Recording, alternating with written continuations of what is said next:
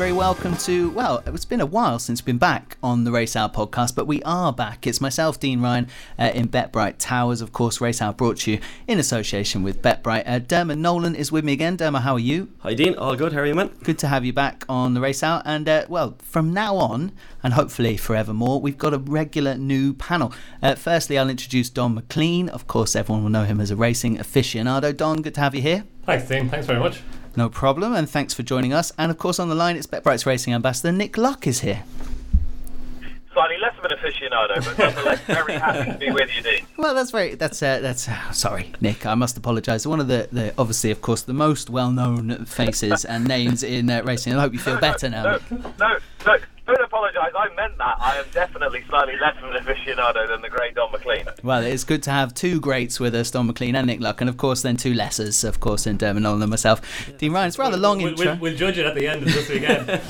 oh dear, that's uh, yeah. This this this could get messy. Yeah. We're going to try and fire through. Uh, well, fascinating weekend of racing ahead. Of course, we've chosen to come back ahead of Irish Champions Weekend. Two fantastic days of racing at Leopardstown and the Curragh, and you've got to squeeze in a little bit of classic action as well at Doncaster with the with the English St Leger. So we've got a fascinating amount of racing to get through. Uh, as I say, shotgun is how we're going to try and go through this. We're going to kick off with the Matron Stakes at Leopardstown on Saturday. Um, probably one of the queen and stars of the season, Alpha Centauri, will go to post there. It's not going to be much of a price, but Dermo, if I go to you first, um, without Alpha Centauri, flat season might have been a little bit flat. Yeah, she's been the absolute star by an absolute mile, and it's just great that Irish 1000 Guineas win has just really catapulted into you know Coronation Stakes. She was outstanding, brilliant last time in France, and the only way that you probably would have tried to find an angle to take her on here was if the ground was heavy like last year when she somewhat floundered. Uh, against Happily in the Moyglare last year, but it's hard to even to even fathom taking her on here, Dean. I think we can make this one of the quickest uh, races we run through because I just think she she wins this. There's only about three to five millimeter of rain before Saturday. It's good to firm there, and I think she'll uh, she'll take the world of beating. Yep, should be no negatives, Don, for Alpha Centauri going into the Matron Stakes. It's a Guineas, a Coronation, a Falmouth, a Jacques le Marois, and more to come. no, she's been brilliant this year, Dean. Like I was actually down with Jessica and the team during the week uh, for Racing UK, and um, she looks great. Jessie's really happy with her. Um, Debbie Flavin, the girl who rides her out, she says she's just in great form and she's so relaxed. Like you know, she's she's a really big filly. I mean, I, I'm sure people have read it or seen it. She- When when they got her first, they weighed her and she was 530 kilograms. And Jessie was saying that the the normal weight for a yearling filly at that stage is about between, somewhere between 430 and 450. So she was she's a mon- and she's still big even as a three. She hasn't grown much since then, but she's still about 530 kilograms. But she's still big even as a three year old. But no, she's brilliant. Colm O'Donoghue has been brilliant on her. Jesse's handled her really really well and the team down there. Um, and you know, as Dermot says, you, you you just watch this race and appreciate her. You want to see her going and winning it. Laurens is coming over and that's good. And Aidan O'Brien has a few fillies in there, but and Laurens, I suppose, man, a mile and a half the last time in the Yorkshire Cup was probably too far for her. She'll be happy. Probably ten furlongs is probably her optimum, but over a mile, Daniel Tudhope rides her this time. Um, he can be fairly aggressive on her, but I think that'll probably suit Alpha Centauri just as well. Nick, anything to add on Alpha Centauri? On, on obviously we've all enjoyed her efforts this season and a great performance from Jess Harrington to get a lump of that size to continue to perform the way she has. Um, exciting to see her back. Very little to add to what Don's already said. She's got almost a stone in hand on official ratings for the rest of her field here. We know that this distance suits her absolutely perfectly, even if the three Ballydoyle trainees, who are all very talented, Magical, Clemmy, and Happily, even if they try and make this a war, I don't think it'll be a problem for Alpha Centauri. She's a very rhythmical, well balanced filly. She's a very good mover for a big filly as well. She's won right handed Ascot short straight, straight mile at, at Newmarket on the July course, undulating, straight at Deauville when the ground was probably arguably on the easy side for her. It'll be quick, hopefully, God willing, uh, at Leopardstown on, on Saturday. I don't see any problem with her, and, and I, I, I don't think that uh, five to two on or whatever she is is, is a silly price. Of the O'Brien trio, I can see uh, I can see Magical taking a bit of a step forward. She's had a lighter campaign than the other two, and she's a, a full sort of rhododendron. If it does turn into a bit of a war, I can see her running well. But I think Alpha Centauri ought to dispose of these quite quite easily.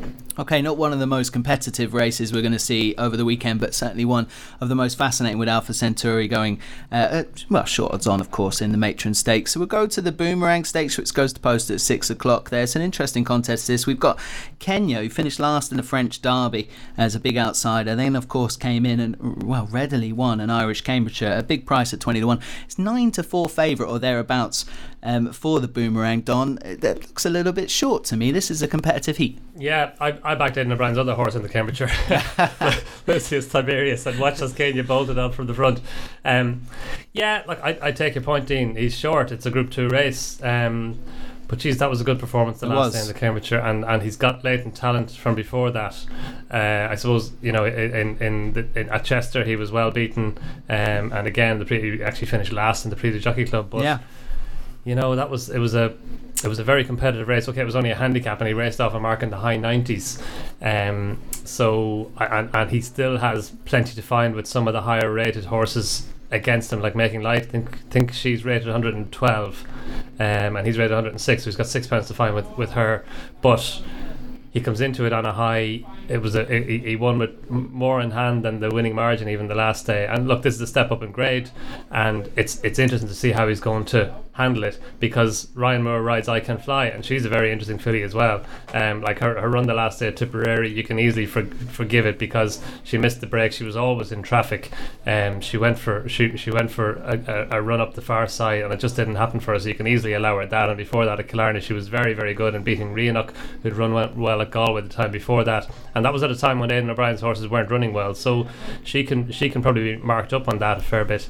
Um, Pincheck is interesting as well. Another horse Jessica Harrington. She was, or sorry, he was very good the last day in the the Desmond Stakes, a Group Three race. He quick and clear, and he was a fairly big price in that race. He wasn't maybe expected to to to, to beat the caliber of opposition. Like Massara finished second that day, um, and that was a career best from him. So if he can step forward a wee bit from that, then he'd be a player in it as well. But no, I, look, I, I can understand why Kenya's favourite, but I, I, I think you're right, Dean. I think it's probably a deeper race than that. Nick, what do you think about the Boomerang? I don't have a strong view. The couple of horses that I'm, I'm interested in, Zebra's got to be better than that run last time out when a long way behind Jessica Harrington's horse that Don mentioned, Pincheck. Yeah. It's all good enough to contest the Irish Guineas earlier in the season. Blew out there, but earlier had been pretty impressive in the Amethyst Stakes. Uh, it might have needed the comeback run last time, but has got form here and probably wants a decent surface. So I wouldn't entirely rule that horse out at a big price. Uh, the, the really intriguing one's Prepare for Battle, who absolutely bolted up in a maiden at Gowran last time. Now, it wasn't a very good race, but he won by nearly double digits. It was fast ground. It was uh, nine and a bit furlongs. We know the horse is going to stay. Just interesting that he's being pitched in here, and I know he's got three or four in it. I just think he's an interesting horse, whether it's for, for this or the future, I don't know. But he and he and Zebra, I thought were interesting. I don't have a strong view on the race as a betting proposition. O'Brien booked up for, of course, Aidan O'Brien on Prepare Yeah. for Battle. Uh, Damo, you were going to make a case, I think, for the well. There's there's there's related form, isn't there? Pincheck and Making Light have ra- raced against each other already. That's it. Yeah, I'm I'm quite keen on making light. I mean, she was just she was excellent in the Platinum Stakes at Cork. Dermot Weld said immediately after the race that the matron was his aim, uh, but obviously you're not going to go for that when Alpha Centauri is uh, is rocking up. So Yeah. he's taking somewhat the easier approach here. Only has to give Kenya two pounds because of the filly allowance, and I just think she was she really was very good last time. She might just start making hay now, and she's she has some some decent form in her locker. I'd have to take on Kenya. And I think that form between Pincheck and uh, making light will be very important here. I think it's quite a, an open race, and there's been cases made for plenty there. One I thought was interesting, and I know that there's not really much to recommend him on of recent uh, efforts, but Alexios Komnenos, who was, I think he went off as short as three to one for this in 2017. If he was to run to the best of his ability, which is questionable, he's 25 to one in a in a field where you can make cases for plenty. I thought he was interesting enough. That's the boomerang. That's the second race that we've talked about so far at Leopardstown, and the big one, of course, on the card is the Irish Champion Stakes. Um, everyone must be looking forward to this. I wonder whether Nick, if I ask you, is it a three horse race? We've Roaring Lion, Saxon Warrior, and Study of Man. Well, I don't much like the chances of the famous last word. This is going to come and bite me on the bum now. I don't much like the chance of a study of man. I know he might have needed the run in the Guillaume d'Ornano behind Knight to Behold, but he should have done better than he did, really. Yeah. Uh, Patascoy beat him by three lengths.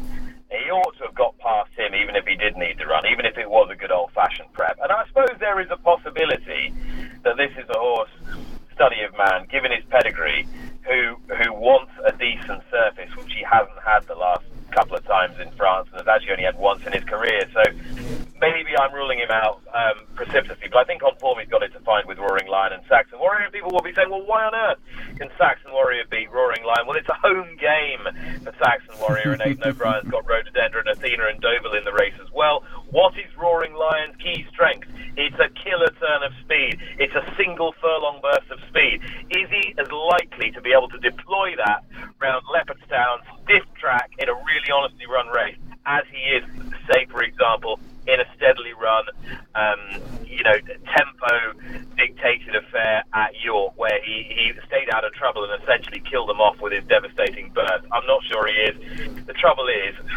nor is anybody else, and that's why he's six to five on and Saxon Warriors eleven to four. And you thought you might have been able to get a bit more juice in Saxon Warriors price. Yeah. I think it'll be a lot closer between them at the weekend, but I seem to be following Saxon Warrior over Cliff. I'll, I'll maintain it'll be closer between them. If there's a horse who's going to outrun his price, it could be Addeybb.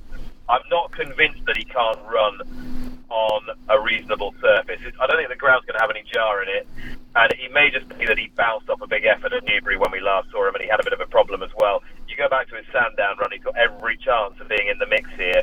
He ran to a Racing Post rating of 121 that day, and he's a 16 to one shot for a yard that's already enjoyed terrific success in Ireland uh, this season. They've already won at least two Group One races in Ireland, so I'd say Addeybb is the overpriced one at 16.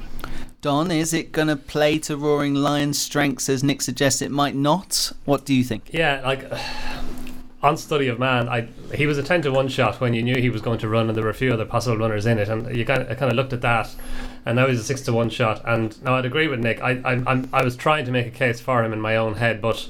Uh, really couldn't. It's a it's a big leap of faith to to take him to beat the Eclipse and Juddmonte International winner and the Guineas winner. It, like it, and six to one is just not big enough. I know he's won a du Jockey Club, but it's just not big enough for me to, to, to put him into. I think he should probably be, be bigger than that. Mm. No, I like I'm looking for reasons why Roaring Lion won't win. Um, because he's an odds-on shot, and yeah, like, again, echoing a lot of what Nick said. Um, his York runs have been very good, and like his run in the Dante was very good. His run in the Juddmonte last time was really good. But we know that York can be a horses for courses track, so he obviously goes well at York. Saxon Warrior had never run at York before the last day. We know that he's going to progress from that again. Aidan O'Brien's horses were just coming out of the bug, and in fairness to Aidan, he was very upfront with how his horses were, and he said, "Look, they're, they're going to come on." He didn't have a great York. He did have he, he did have horses run very well, including including Kew Gardens. Uh, which I'm sure we're going to come on to. Yeah. Um, but Saxon Warrior, if you take that as a run that from which he will improve, then that puts him in the mix. He's, he's at home. He's got his stable companions in it. Again, what, what Nick said. Um, and if you go back to his Guineas run, I know he, he probably hasn't reproduced that run since. But if you go back to that run, um, you, you, you just you, you, you, you see a horse who's got all that talent and all that class. And okay, Roaring Lion beat him in the Eclipse, and he had a better run through the race than Roaring Lion had that day. But he was only beaten the neck by him, and now you're looking at an odds-on shot versus seven to two shot.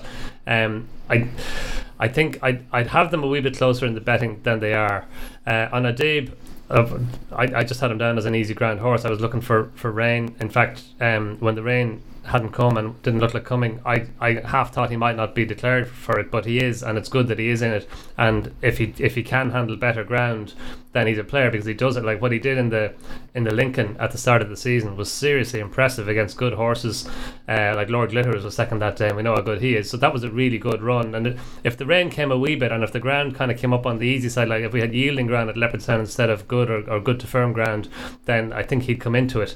Um, it, it, look, it's great that City Man is coming over. The French won it a couple of years ago at Almanzor, um, and it's great that we have Roaring Lion here because it, it, it, really makes the race. It's Roaring Lion versus Saxon Warrior. The score is three two to Roaring Lion. This is the sixth time that they've met, so it's great that they're, that they're doing it. Um, a, a betting angle, I can't really find one. I I, I, I was thinking Addeybb if the rains came, but if the if the rains don't come, it's good to firm ground. Uh, it just might be a race to sit out. Damn, are you sitting out the champion stakes and enjoying it for what it is? Because, as we say, a six time Roaring Lion meets Saxon Warrior. Roaring Lion might not have anything go his way, and he's odds on. You've got Study a Man, that price evaporated when I think people realised this field was going to close up. Um, Addeybb is in there for maybe another decorated night moment, like similar to last year. We had a big price winner. What do you think of the Irish Champion Stakes? Firstly, though, I can just hear your heart breaking though, because all week you've been talking about Study of Man. Yeah, it is. it's It is. fairly- Like, it's been fairly rubbish here, Dean, uh, from all angles. But uh, I just, I've enjoyed, really enjoyed, on a separate note, watching Roaring Lion this season. Because last Yeah. season and even going into a bit of this season, I really thought he was a dodge pot. Didn't think he really put it in. I had half ridden him off really and thought that he just doesn't stick his head down. And I really thought he was just one of these horses that was never quite going to get it together. And he's been a joy to behold all season. Uh, definitely, he, he does have that one run between two furlongs and one furlong out. Leopardstown, as Nick said, it's going to be very hard to do that. Uh, I'm going Gonna have to be positioned very well, isn't he, to unleash and, and He is, and Oisin Murphy's riding well enough that he more than likely will have him in the right place. But I'm happy enough to sit this one out, Dean, and en- enjoy for what it is. A brilliant horse race. The, the, the two of them in front are very close, but I definitely would not be taking on Roaring Lion though. It's a very worthy lineup for the name, the Irish Champion Stakes with Roaring Lion, Saxon Warrior, and Study a Man, and of course the lights of Addeybb uh, in behind them in the betting. You've already declared my love for Study of Man now, so I'm absolutely broken having listened to Don. And, uh, But, and but, but what- what's what's your? I mean, make make the case. Like what? Like I, I was very, very impressed with him before before the French Derby when he was only in a small run of field. I thought he was he showed me that he could quicken off a slow pace and then quicken again when a horse came to me. I don't see that in many three year olds over the last few years. There's a few standout ones. I put him on that list, and then I was very, very happy with his run in the French Derby, which I thought was a very rough race. I know he only just got the job done, but I thought there's plenty more uh, left in the tank there. I love the way that, of course, the French route of bringing these horses forward is, is often slow and measured, and there's no there's no rush with them. He hasn't done what I expected him to do in that prep race, I have to say, which now I'm just relying on the words of Pascal Bary that we left him way too short and we Yeah. weren't disappointed. I, and I think they were disappointed as well. What, Uh, yeah. reading, reading between the lines of what he said, it, it, it looked like they were disappointed. And look, they, they are they're working him left-handed as well, weren't they? At, at Sean Yeah. to get him ready for this. So Yeah. Usually when trainers are paying to tell you that they're not disappointed is when they're. the Yeah, I know. I know. Look, this this to me is the fair. Obviously, French Derby was a target, won it. This to me was the next Mm-hmm. target, and then the arc is when they unleash him over a longer distance. I I want him to either win or go very close, having been a supporter of his for the arc for a few months. So. Fingers crossed for me. I think that's where we are there. Um, I'm fascinated by the race. I think the Irish Champion Stakes really does light up uh, this weekend, even though there are some fantastic uh, other races, of course, um, on offer. Is there anything, I might go to you first, Emma, from Leopardstown, other than the races we discussed that you wanted to pick out? Of course, it's a very competitive card there. Yeah, so there's uh, two in the handicaps that I've been looking forward to. The first one is St. Stephen's Green in the 350. Uh, I thought he was outstanding back in May when he won at the Curragh. Uh, only five pounds higher now. Emmet Mullins has proven himself to be an outstanding trainer, uh, just a really good target trainer. Even had a two-year-old win first time out this season as well. Um, also runs a trainer to watch, but I think this horse is the main horse there. Uh, decent handicap in him again. I mean, he's only gone up five pounds. Showed how, how well he is with a with a very good uh, beginners chase win at Galway when beating uh, Rapid Escape of Aidan Howard's. So him in the 350, and then in the last race, uh, speaking of the uh, Cambridgeshire form, I think Cattyman actually went down a pound for finishing second to Kenya that day, which I thought was a very very odd. Odd for the handicapper to do that, but again, I suppose he is just an exposed handicapper. But last season, again, he, he knocked up wins at Dundalk. If he is fresh and well after that run, I think he'll go very, very close there. Dean. Don, Nick, anything you want to throw in for the rest of that Leopardstown card? It is obviously top quality racing, but we're not quite there at maybe for another bet, are we? Yeah. Yeah, I, Go ahead, Nick. Yeah. Go. so, yeah. Sorry, Don. I thought the I thought the, the KPMG race, the, the Group Two two-year-old race, the mile race, was an interesting one. I, you normally throws up a, a, a promising middle distance prospect or two. to Dermot Weld, Kevin Prendergast both got beautifully bred horses in there who've won a maiden apiece. The one that really interests me is this lazy, lazy Broome who walked out of the stalls the last twice, and yeah, he didn't actually run that badly in the Acomb. A very, very speed favouring seven at York, and he walked out the stalls and he plodded his way through the first part of the race, but he actually ran on a bit in the closing stages. He wasn't beaten all that far. Uh, I wouldn't be at all surprised to see him fare a lot better, granted a strong pace and a stiffer track. Broome by Australia in the KPMG juvenile race at 425. Nick sweeping up the uh, bit of value there. apologies, apologies. I'm sorry, I'm sorry. You I'll, have, to, t- you have to edit that out. I'll take it back. Don, over to you.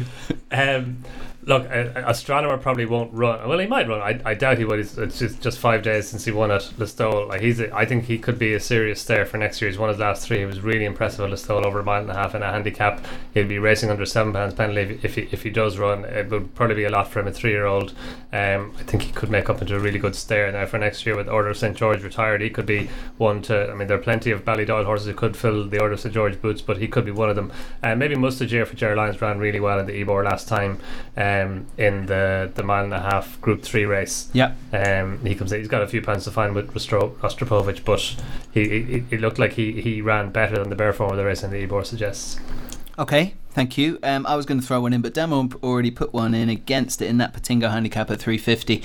Uh, the Mouse Doctor ran very well, I catchingly so actually. I thought behind Astronomer last time at uh, Town. That goes in the 350. Sneaks right in at the bottom with Danny Shea board taken off five for Tony Martin. Keep an eye on that. Obviously, support in the market will be a positive for that one. Um, we should, before we do take a break and move on to uh, the second part of Irish Champions Weekend, of course, which comes from the Curragh on Sunday, we are going to talk about Doncaster. So, of course, it is the Leger. Um, everyone looking forward to it, I am sure. Um, it's interesting, of course, that only just in the last kind of, what, what is it, 36 hours or so, Lah Ti Dar's been confirmed and now gone into favouritism ahead of Kew Gardens in the market. Uh, Nick, I might come to you first on, on the Leger. They've made that decision, they're going for it. Yeah, yeah, they've made they've made that decision. I suspect that decision was made in, in John Gosden and Frankie Dettori's mind quite a long time ago, but Okay. I, I suspect this is a case of them convincing the the ownership and convincing the Lloyd Webber team and Simon Marsh that this is the right idea. Okay. Um, you know, we got a strong we got a strong feeling after the Galtres that Frankie wanted to go for the Leger. John Gosden immediately said, "You know, Frankie wants to go for the Leger." So you knew that, that you knew the way you knew the way that's that's that's was the way they were thinking.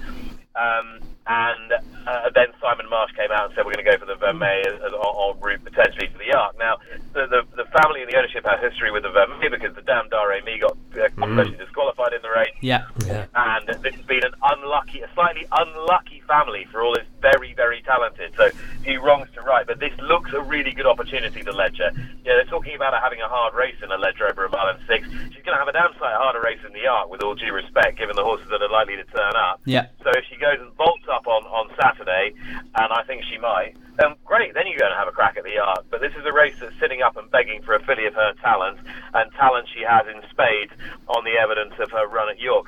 In addition, the ground is going to be easier on Saturday than it was at York, and that is going to suit her, I'm sure. I don't think she wants extremes, just good ground with a bit of cut, and she could be an absolute superstar. Uh, I fully expect her to win uh, the, the St. Leger Kew Gardens or no Kew Gardens. Very strong from Nick Luck on the Leger. Lah Ti Dar fully expected to win. Don, do you share that view? I, I, I'm just getting used to the idea that she's in the race.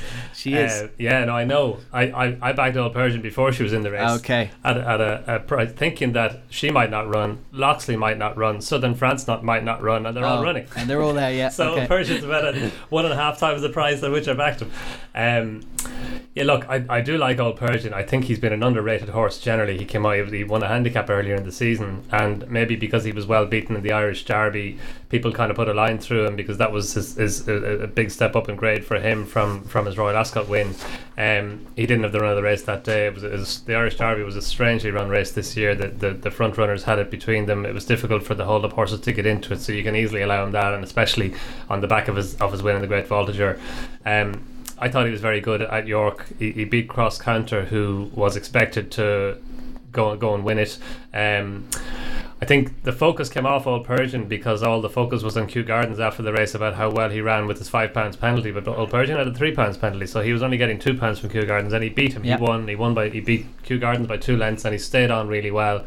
Um, He's out of Singspiel mares, so there's every chance that he will stay the extra trip. It, it is a bit of a concern, the extra trip, but look, he races, he, he finishes his races off strongly over a mile and a half, so there's every chance that he gets a mile and six. Um, most Leger winners in the past, we didn't know that they stayed until they went and won the St Leger. So I, I think he's got a lot in his favour, but no, I, I'm I'm very afraid of Lah Ti Dar. She's so progressive. She was so good the last day. She could have run in the Yorkshire Oaks. It would have been some race between her and Sea of Class, and it's a race we may now see in the Arc if she goes Yes. there. Um, and Kew Gardens is a player as well, but I just I, I've always thought Kew Gardens had was a bit short even before Lah Ti Dar was in it. He's drifted out now. She's probably seven to four. He's two to one or thereabouts. Yeah. he might drift a wee bit more, and he might go up uh, go out to a to a a, a, a, a, a price that reflects his chance. I think he's too short at the moment. I think Lah Ti Dar is not too short. I think she's the right price, but I think Old Persian is the overpriced horse in the race. Three horse race, Demo? Uh, yeah, I actually am quite confident that Kew Gardens would turn that form around. I- Okay. I, thought the start of the race didn't suit Kew Gardens whatsoever that day, and I just thought he was the one to take out of it. Uh, but again, Old Persian obviously has a massive chance. But I think these are all very good horses. I think there is the potential that Lah Ti Dar is just something very, very special. Yeah. And I just think the way she won the Galtres that day, she was just brilliant, absolutely outstanding. And this is a big step up, um, obviously, but she could just be a very, very good horse running in a, a decent race. Well, with her, the race has a bit of sex appeal, doesn't it? In terms of, you know, we have a very, very exciting three year old, Lah Ti Dar, going for uh, St. Leger against what might have been otherwise a little bit of a damp squib of a race, in my view. But it's great to have Lati Dark there, so we're going to have One a crack at St. Leger. do- Yeah, go ahead. Do we know why? Has there ever been a thought process behind having not having the Irish and English St Legers on the same weekend? just the way it falls. I mean, it, you, you, you, it's they've fallen like that for a while now, and um, even uh, when Irish Champions Weekend came into being, they bolted the Irish Leger Day onto Irish Champion Stakes Day to Yeah. make, make the weekend. Um, I mean, I don't think a horse could run in both anyway, even if they were a week apart. This, this, this is the time of year for them. Yeah. So, I was thinking, um, had they planned it out with three, four weeks apart, could they make it into a, a mini style series? I think the German just- derby's on the same day as well. Oh, is it? can't How- run, can't run that either. How dare they? I don't know. Like these race planners need to all get in a room. We've said that before, I think, on a race hour podcast. Yeah, we have. and, and, not- and not gone anywhere either. Um, okay, so that's the the Leger. I think I'm a Lati Dharma. I know Nick is, and hopefully Old Persian will go well for for Don. You might have to go back in at the revised prices, Yeah, Don, and maybe. uh, and uh, maybe press up there. And uh, well, You get better value if you go in again, right? yeah, well.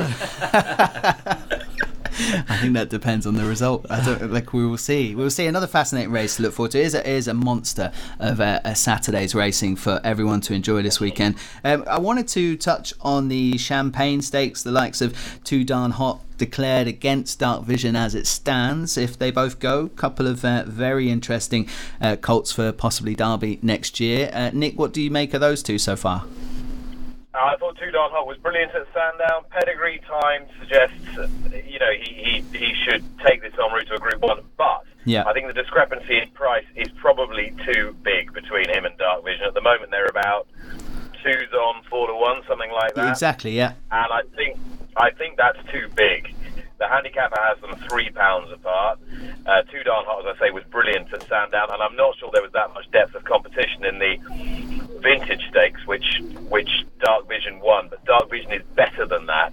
I think he's entitled to improve significantly. And again, rather like I said about the filly earlier, with just that little bit more ease in the ground, that little bit more dig in the ground, if it doesn't dry out too much, I, I, the, the flat track will really suit him.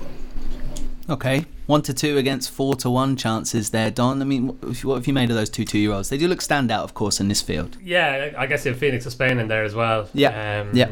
It was good the last day too, but no, like it's hard. It was hard not to be blown away by Too Darn Hot. Like he was so good, um, and it was the same. But about ten minutes before, or ten minutes after, ten sovereigns won at the Curragh. So we, you know, we two standout juvenile cold performances within the space of a couple of minutes of each other. Yeah. Um, but yeah, look, I take the point on Dark Hot, or sorry, Dark Vision.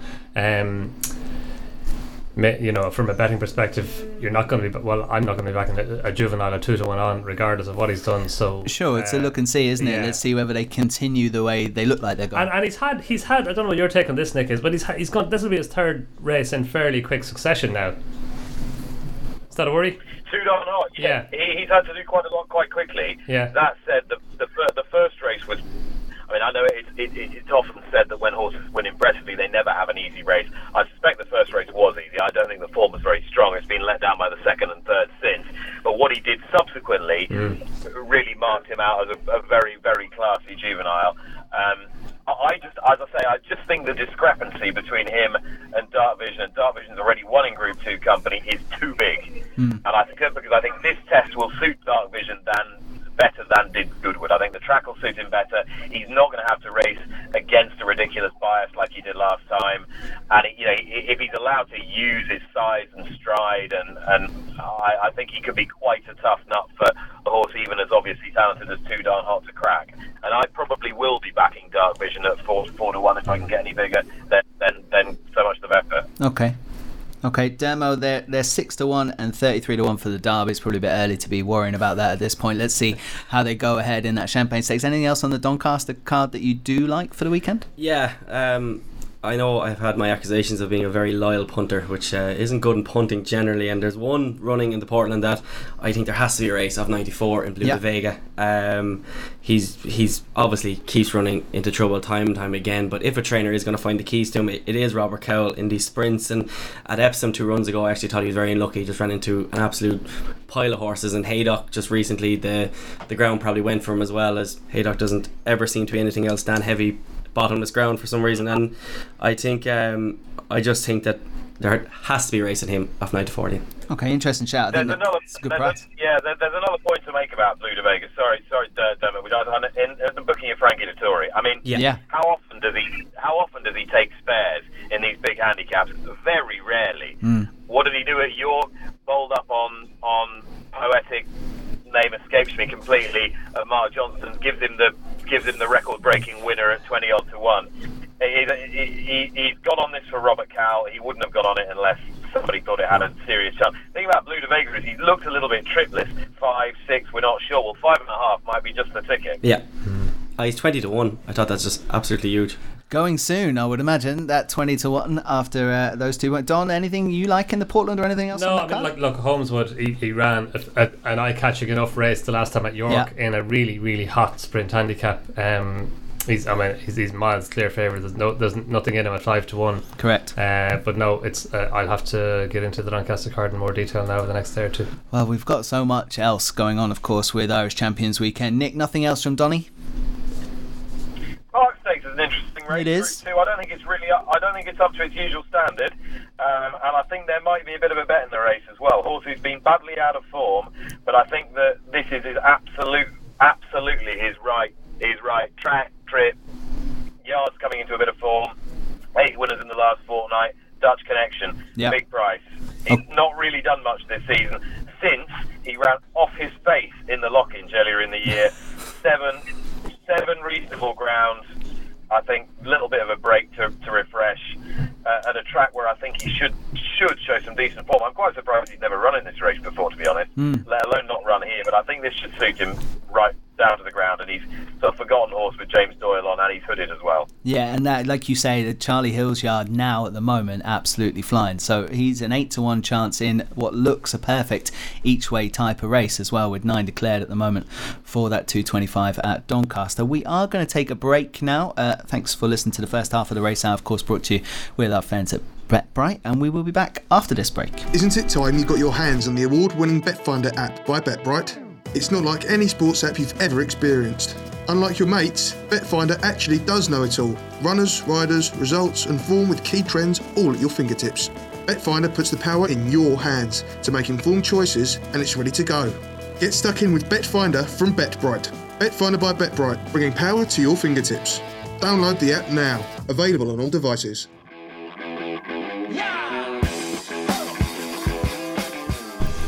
And welcome back to the race hour brought to you with our friends at BetBright. It's Donn McClean, Nick Luck, Dermot Nolan, and myself, Dean Ryan, in BetBright Towers. We're talking now about second part of Irish Champions Weekend. Of course, it comes from the Curragh. Um, there were some fascinating races there. None, you know, not least uh, the Irish St Leger, of course, so it's coming up, um, and everyone looking forward to that. But we are going to kick off with the Flying Five Stakes uh, for the Speeples. Um, not the best bunch of sprinters I've seen line up for this, I don't think. But Dermo, what do you make of the Flying Yeah, like it's a tough division in general. It's been all over the place all season, and especially the Irish sprinters. We just we don't have any really. Like you know, it's, it's just we really don't. That's it. We, we really don't. We haven't really since Sole Power. I don't think we've had we've had anything. That wasn't a bad one. like yeah, to be fair, like it's, it's just it really has. But funnily enough, I do fancy an Irish runner here. I fancy hit the bid in this. Uh, I thought he had a very good winter and spring in Meydan. This looks like it's been. I actually haven't sure he, he had a setback this season, but it's just he seems to have worked back from this race. Massive run. A Tipperary behind Blue Uluru last time. Um, it, just for a horse after 156 days break, I thought it was a massive uh, effort to to get themselves in front and not quite get caught. Uh, and the favourite Havana Grey, I'd be looking to. Uh, take him on. He's been running well uh, and respectively. Was fifth in the Nunthorpe and seventh in the Qatar Stakes. But it's it's not a horse that I'm that I. I'd be enthused to be back in here at nine to four, Mm. um, and I think hit the bidder on nine to two. Just he has that explosive element to him. Um, his win over Meydan was outstanding. Form over there is obviously very hard to bring across to here, but I just think the whole the whole division is a Hames division anyway, and he might just have a turn of foot too much for this. I can see why Havana Grey with a Sapphire win at the Curragh Yeah, back 100%. here running respectably and is probably slightly stronger races than this is the 9 to 4 favourite. But is that a decent price, Don? I think it's it's correct, Dean. Yeah. I think he's he's the most likely winner of the race. Um, I thought he ran a big race in the Nunthorpe last time. He wasn't beaten far by Alpha Delphini. Now you wouldn't have Alpha Delphini down as a as a group a Group One winner, but he is. Uh, He is. even though he was 40, 40 to one on the day. Yeah. Um, Maybe that's why I just don't like sprints. Like, I just I can't find those. Yeah, but like Alpha Alpha Delphini apart, it, Yeah. it was the, the second and third were obviously solid. Third and fourth were obviously solid, and the second Mabs Cross. I thought there, there was talk of her coming over for this as well. There Wasn't was, there? yeah, She's obviously not coming not now. there, no. Um, but yeah, look, and, and add, add that to the fact that he's a young sprinter. He's only three. Um, he's got course form. His his, his run in the Sapphire Stakes, as, as you alluded to, Dean, was very good. I thought um, I thought he, he travelled really well and Mm. he picked up. Uh, I know he beat, he beat Caspian Prince that day by a length, and there were a few disappointments in behind him, but it was still a good run. And you know, back back at the Curragh, it just it, it's it's a it's a big thing in my book if you've if you've done it over the course and distance and on, on ground that's probably probably a wee bit faster than it's going to be on Sunday, but not much. Yeah. Um, whereas take cover, like you know, you, you have to take your head off to take cover. Oh, He's what 11 years old now, What unbelievable. Another Be- Beverley Bullet last time, Yeah. but his style of racing, I don't think that's going to be that well suited to the Curragh. It's a stiff, it's a stiff five furlongs, whereas he's a, he's at York. Uh, I presume Beverley's a fast five furlongs. I'm not sure. Nick, Nick, Nick probably knows that. It is, yes. Uh, You've never been racing at Beverley. You've never been racing at Beverley, Don, have you?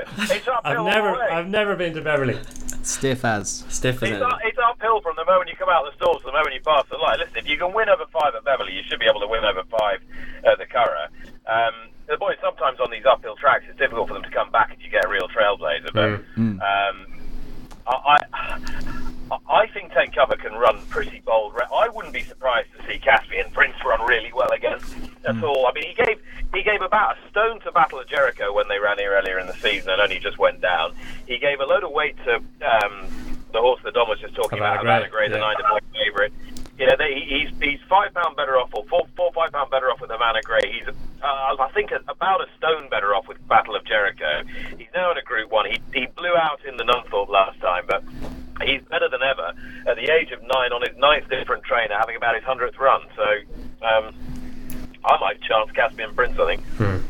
Okay. Caspian Prince then for Nick. I mean, I think we're done with the Flying Five. I have no view on it at all, apart from if I absolutely had a gun put to my head, I'd probably just chance Havana Grey to get it done at the Curragh again. What about the Moyglare Stud Stakes with uh, the likes of Aidan O'Brien's? Just wonderful. A Main Edition hopefully coming for Mark Johnston, uh, the Sweet Solera winner. There you go, head to head, likes of Skitter Scatter, so perfect. Fairyland, another Aidan O'Brien horse, of course, in there. Um, he'd probably run a few here. What do we make of this race, Don? Usually, usually a very good contest. Yeah, no, it, it's normally a very good pointer to the Guineas as well the following year. Yeah. Um, I I think Skitter Scatter is a remarkable filly. Like she's tiny.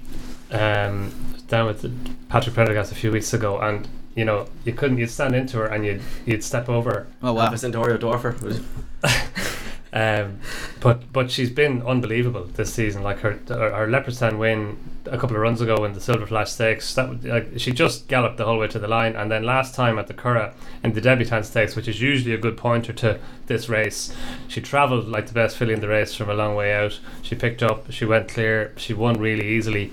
Um, now there were one or two disappointing fillies in behind, but she did it really, really well. And there was a wor- bit of a worry about her that day on easy ground because she's she's by Scat Daddy out of a Street Cry mare, so um, it looks like you know she's bred for fast ground. But that was yielding ground, and she coped with it really well. so she's going to be she's going to be fine at whatever ground, the, the, whatever the way the ground is on Sunday. Um, but she's just, you just love to see her going and win, the Group One now for Patrick Prendergast. She's, she's a Group Two winner. She's his his biggest winner so far. But if she could go win a layer, that'd be it'd be fantastic for, for him and for um, the the Rogers family, Sonia and Anthony Rogers, who owned her and who, who part bred her, uh, part bred her. Yeah. Um, Main Edition, she's uh, like obviously a top class filly. She was disappointing at Newmarket in the Cherry Hinton, um, but that was a kind of a strange race. She didn't seem to get a lot of racing room, and she bounced back last time at, at, at Newmarket when she beat La Pelosa. So that was that. She she's she's obviously a top class filly and just wonderful as well there. But no, I, I think. Um, I think Skitter Scatter could still be underrated by the market. Demo, you're a fan of Skitter Scatter as well, are you? Yeah, basically the exact same reasons as Don. She, she's just been progressive all year. I mean, even the beating of uh, Sergei Prokofiev at uh, at Dundalk. I mean, we kind of thought that was just a typical Aidan O'Brien warming up a horse, and it, I mean, obviously Sergei went on ran a huge race at Ascot and. S- She was comfortable enough that night. It it wasn't a flash in the pan win, and if she wasn't good enough to do it, you know, she wouldn't have done it. And from that point onwards, she's just she's just kicked on. The debut on last time really put her in my book as a very good horse, and um, I hope for all the reasons Don said that uh, she can go on and do it. Nick, uh, an opposing view perhaps in the Moyglare stud, or are you hopeful of Skitter Scatter uh, perhaps getting the better of the, the two more fancy one in the market? admirable filly skitter scatter. I think just wonderful though. If if she stays around the three to one, seven to two mark, Yeah. I think she's about the best. I think she's the best of the weekend. I Wow. really do. I think she's head and shoulders above these. Very disappointing at Royal Ascot, but I just think that came too soon in her in her career, really. Uh, and I. I suspect she surprised them a little bit by how well she did it on debut at the Curragh, even though they knew she was a talented filly, and slightly got forced into running her at Ascot. Uh, and Aidan will always run he'll run horses as a general rule rather than not run them. Yeah. Uh, I think she was just too inexperienced to give her running. The yard was sick when she ran next time out behind Marie's Diamond, but she wasn't she wasn't given a hard time by Ryan Moore, and then much more like last time out. And don't forget that the filly that she beat into third fleeting's just come out and won the May Hill today. I Yes. know Peachtree was a disappointment, but yeah, that, the form has already taken a, a pretty significant boost. So um, I, I think she'll win. She's got the pedigree to be very good. I think she's very good. I don't think we've seen the best of her, and the rest of them are all pretty exposed for my money. I throw main edition in from me just to make sure we get the winner, but I wouldn't, but I wouldn't do that at all ever. Um, okay, Nick, thanks very much. Just wonderful. Then pretty strong selection for him in the Moyglare stud, and the, and the two boys here with Skitter Scatter as their pick of the prices at the moment. And then the national stakes. We talk about a couple of Derby horses uh, going to post at Doncaster. There's a couple more in here possibly. Quorto could be over for Charlie Appleby, and uh, we'll take on the likes of Anthony Van Dyck, if I've pronounced that right, which I hope I have for Aidan O'Brien. Um, they're interesting in that national stakes. Dem, I might come to you first. Uh, yeah, look, it's a brilliant race. Always is. Um, massive pointer going forward. I'm very disappointed Mad Moon is not running. I, I would have absolutely loved to have seen that horse. I thought that that performance at Leopardstown for me was very taking. Uh, I know the O'Brien yard was sick and Sydney Opera House might have have not put his best foot forward, but still I thought the case was kind of shut early. But again, I shouldn't be talking about a horse that's not running anyway. But Yeah, move um, on. Anthony Van Dyck could be very good, uh, as they all could. And I, I, again, it's a race I'll kind of sit back and watch. Uh, the two at the front of the market are kind of eating a lot of it up, and I'm happy enough to just, to just let this race go. Then. Nick, any view on those? Well, let's, let's take the top two. Dark Vision was, of course, entered in here, but obviously won't go. Well, yeah, there's there's quite a few double entries in here. So Yeah. the, the, the field might be a bit smaller than we ante- anticipated originally. Now, this is going to be desperately difficult for Quorto against so many Aidan O'Brien trained runners. He could be it could be him plus six Ballydoyle, Wow. which makes his task very very hard. But I think he's a really good horse, and I think he will materialise as the best horse in here. I love this horse's pedigree. I love the dam volume. It was a good race mare for, for Luca Cumani in the Stuart Stuckey colours. I think I think he's got an awful lot like. Super attitude, really well balanced. I love the way he won the superlative stakes. I don't think it was a particularly strong superlative stakes, but I, I love the manner of his victory. It wasn't too bad a time.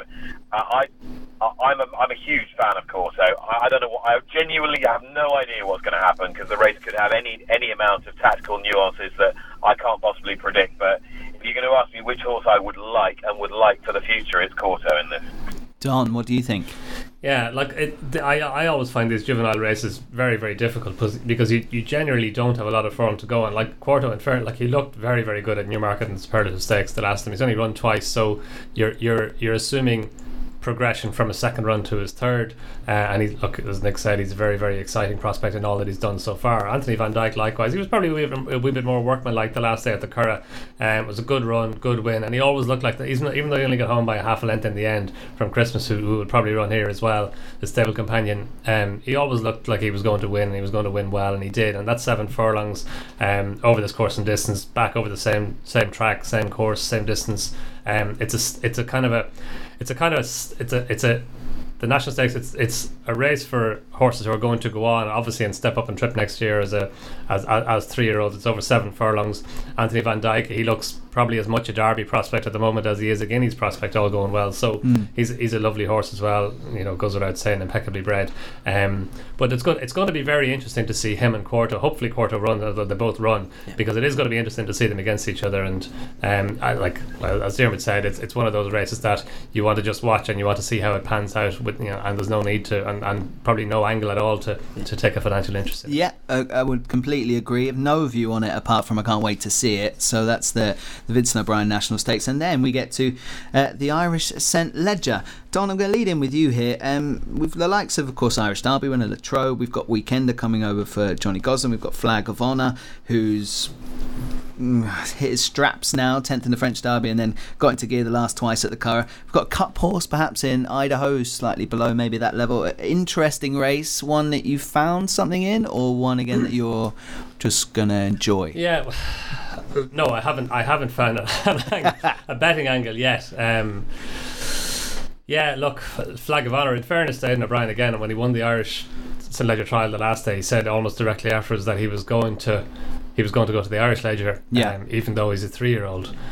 It's it's hard for three year olds, and that, that might be the angle into it. it. It is hard for three year olds. Vinnie Roe won it as a three year old, and he was so good he went and won three more of them. Not bad. Um, and Orders, I think Orders and George is the only other three year old to win an Irish St Leger. And he's, you know, he's in Ascot Gold Cup where he just announced his retirement there a couple of days ago. Um, that's how good you have to be as a three year old to win an Irish St Leger. So it's not going to be easy for Flag of Honour or indeed for Latrobe. Um, Latrobe, the Irish Derby winner, it looked like he was going to Doncaster, but I think maybe because Orders St George isn't running here, he's going to the Curragh instead. So look, they, they, they, it's great that they're there, and it'll give us a bit of a, a, a steer on the older horses versus the three-year-olds as stairs. Um, Weekend is very interesting. Like he his his run in the in the Ebor when he finished second behind his stable companion Muntaha was was very very good run off the weight that he carried. He carried nine stone twelve, which is a massive weight to carry in an Ebor. And I know that that's a handicap, and this is a Group One, but you know the, the, the, there may not be that much between the, the, the, the, quality of horse that's required to carry that type of weight in an Ebor and the quality of horse that's required for an Irish St Leger. And he was supposed to be a pacemaker for Enable in that Kempton race last week, but he was taken out. And maybe maybe Nick knows why. Um, maybe with the view to running him in this, but was, Well, was it a setback, Nick? Exactly. Yeah. Exactly. They probably they thought that this Irish and Leger was cutting up into a race that shouldn't really be called a classic. I, I think you were always in danger of getting this scenario when you opened it up to, to four-year-olds as well. But then if you run it on the same day as the St Leger or the same weekend as the St Leger, you're going to have to do something. Otherwise, you're going to get even fewer runners. Eh, so it, it, it's a bit of an excuse for a, for a classic, really. Uh, uh, no disrespect. Um, even though we've got an Irish Derby winner in here, uh, and I think Weekend is easily the one to beat. Put it this way: what price would, how would you price up Marmelo if he was going to run in this race? They emerged pretty much the hmm. same horse from their running at York early, earlier in the season. Marmelo's a, a Group One stayer for me, and Weekender was a little bit unlucky not to beat him. So I, I, I think he's got a great chance. And I don't, I don't think four to one's too bad a price. The thing about Latrobe is you don't really know where you are with him. The suspicion was that he was just very well placed in a weirdly run Irish Derby. And the international, the Juddmonte International, didn't really tell us anything more. It was inconclusive. You know, he ran okay, I suppose, but really in that sort of company, ten furlongs was never going to be his bag. So, yeah, as I say, what it's difficult to know where we stand with him. Hmm. Yeah, I go along with that, and we don't know if he's going to stay the trip either. Um, yeah. No, we don't. I mean, we think he, we think he probably will, but we, we couldn't be sure. Seems tricky. Um, Derma. Yeah, again, it is. It's exceptionally. I mean, it'd be great for Weekender to win just to see a Frankel win a Leger as well. Would be would be great. And the um, but I kind of landed on Latrobe somewhat, but it was more of a trophy pick than anything, Dean, because it's, it's just it's one of these races that I know I've said this quite a bit now, and it's uh, I shouldn't be on a racing podcast just just to pass it all the time, but the um, I genuinely don't think uh, I don't think you could have a massive massive say in this. I mean, Flag of Honor is the favourite. Twilight Payment was only a neck behind him in mm. the trial. Twilight Payment is seven eight to one. Mm. Um, he's two to one. You have Latrobe, who again, as Nick said, and I completely agree with you, don't know where you stand with them, and the rest of the race is kind of a much and muchness. So it's just one of those that if you're up for the day, you'll probably have a tenner on, and if you're not, you'll just stand there and watch it. You'll be happy. Find me something else then on that card on the Sunday to get stuck into if the leger is not your bag. Yeah, and the last handicap again, there's one horse that has interested me with a while. Went from Ger Lyons to Andrew Balding. It's Lethal Steps and he is now with Gordon Elliott and has been gelded.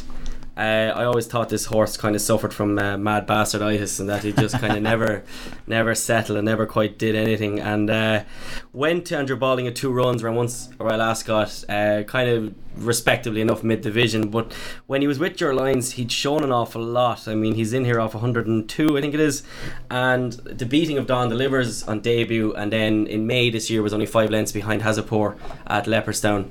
Uh, sometimes in these handicaps, whilst we all get weighed down by looking through the weights, there can just be sometimes horses that are better than, than the grade they're in.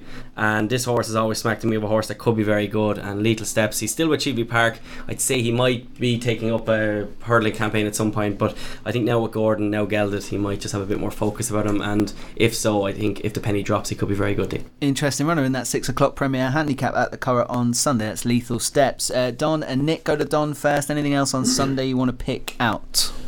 I wouldn't be surprised to see Magic Wand bounce back to form in the Blandford Stakes. Yeah. Um, like her her her Ribblesdale win was so good when she got on fast ground. She was well fancied for the Oaks. Didn't seem to handle the ground that day. Um, she bounced back to form in the Ribblesdale and won really impressively. The last on her next run in the Irish Oaks, she came home with a runny nose, so I guess you can allow her that. And then last time at York, you know, I, a, I'm always happy to forgive a horse a, a, poor run at York, and B, as we know and it's been well documented, Aidan O'Brien's horses just weren't in top form that day, and she was still only beaten four lengths by Sea of Class. Um, she's going to have to do better than that to beat Eziyra, who ran very, very well that day in that race and actually looked a winner on the far side when she hit the front. That was before you saw Sea of Class pulling the train on, on, the near side. but no, I, I, I think Magic Wand, you know, she's not going to be a massive price, but Eziyra's favourite, and you can understand why. But I, I, I wouldn't be su- surprised to see Magic Wand bounce back. Thank you. Nick, anything else catch her on a Sunday? Well, if Andrew Balding runs flashcard in the sales race, I think he's got an excellent chance. Okay. Um, I think, if memory serves me right, the first. Now, was it the Million or, or one of those races? One of the first ever sales races was won by a horse owned by the initial incarnation of Kennet Valley Thoroughbreds. You've got to go back to about 1890, I think. okay. I, I think this race has been targeted by this outfit for a little while, and I was very impressed with him at Salisbury last time.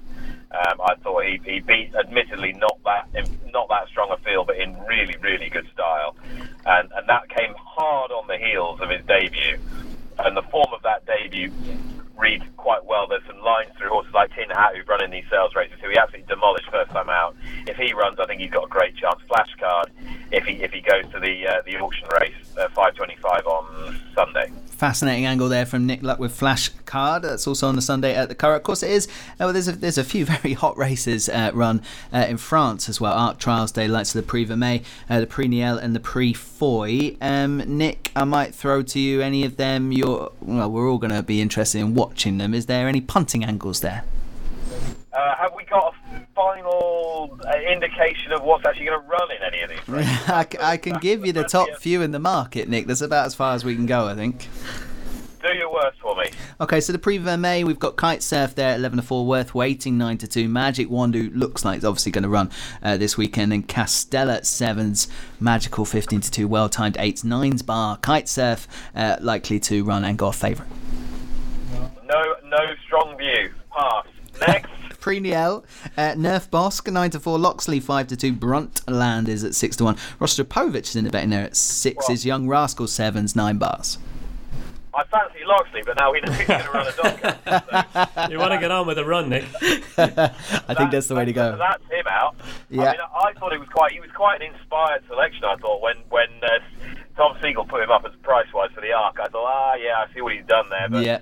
Uh, uh, I suppose they're looking at the Arc and thinking everyone's going to turn up and it's going to be a ridiculously hot race. But yeah, he, he's a very good. horse. Anyway, he's not going to go there. So No. um, that's that. And what about the other one? The other one never never throws up much, does it? The Prix Foy, we've got Waldgeist there at five to two, Talismanic Oh, at threes, and. Capri. Well, in fairness, in fairness, that's the, that's the best race of the lot, isn't it? Because Yeah. Waldgeist is probably the, the leading French hope for the Arc, based on that win at Saint Cloud earlier in the season. We know he's tough and he gallops, even if he perhaps la- lacks a touch of complete star quality.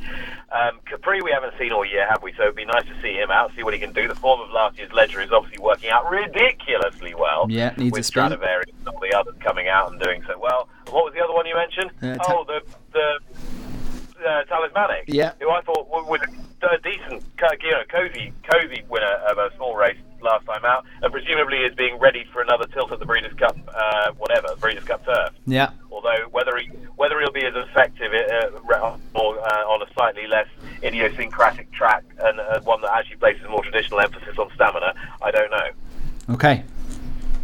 Thank you.